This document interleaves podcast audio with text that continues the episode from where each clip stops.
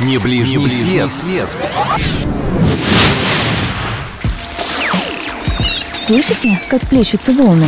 Нет, вы не угадали. Я не на пляже Средиземноморья, а на борту теплохода, идущего по Волге. Сегодня цель нашего маршрута – город Волгоград, он же Сталинград, он же Царицын. Вот туда я, Мария Саханенок, и предлагаю вам сегодня заглянуть. Царицын, так назывался Волгоград до 1925 года, был заложен в конце 16 века. Под его стенами бушевали восстания Степана Разина и Емельяна Пугачева, а затем шли ожесточенные бои гражданской войны. Обороной Царицына в те годы руководил Сталин, и, надо сказать, не очень успешно. Однако это не помешало советским властям переименовать город в Сталинград. С этим названием он и вошел в мировую историю – а в 1961 году, после осуждения культа личности, получил свое нынешнее название «Волгоград». Царицын стал первым уездным городом в России, где появился трамвай. Первая трамвайная линия здесь была проложена в 1913 году. Самое удивительное, что действует она до сих пор. Интересно, почему в Пскове трамвайное движение после войны не восстановили? В Сталинграде же получилось? Мало того, здесь ходят даже подземные трамваи. При необходимости участки пути для такого транспорта легко переоборудовать в линию метро. Удивляет, не правда ли? Кстати, на таком гибриде метро и трамвая можно прокатиться всего за 15 рублей. По-своему уникален и Волгоградский речной вокзал.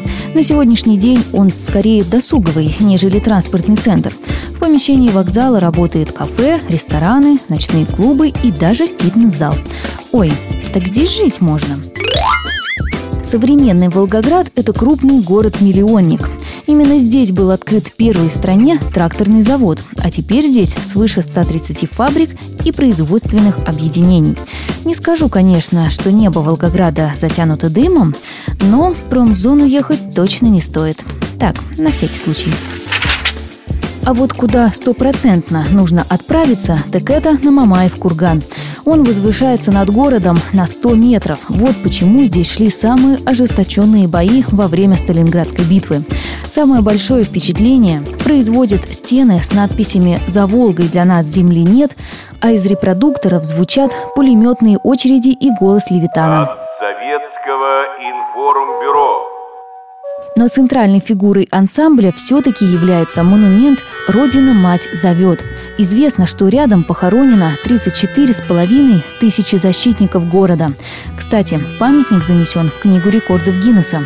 Его высота 85 метров. Это почти в два раза выше статуи свободы в Нью-Йорке. И обязательно посетите дом Павлова. Атакуя эту четырехэтажку, немцы за два месяца боев потеряли больше солдат, чем при взятии Парижа.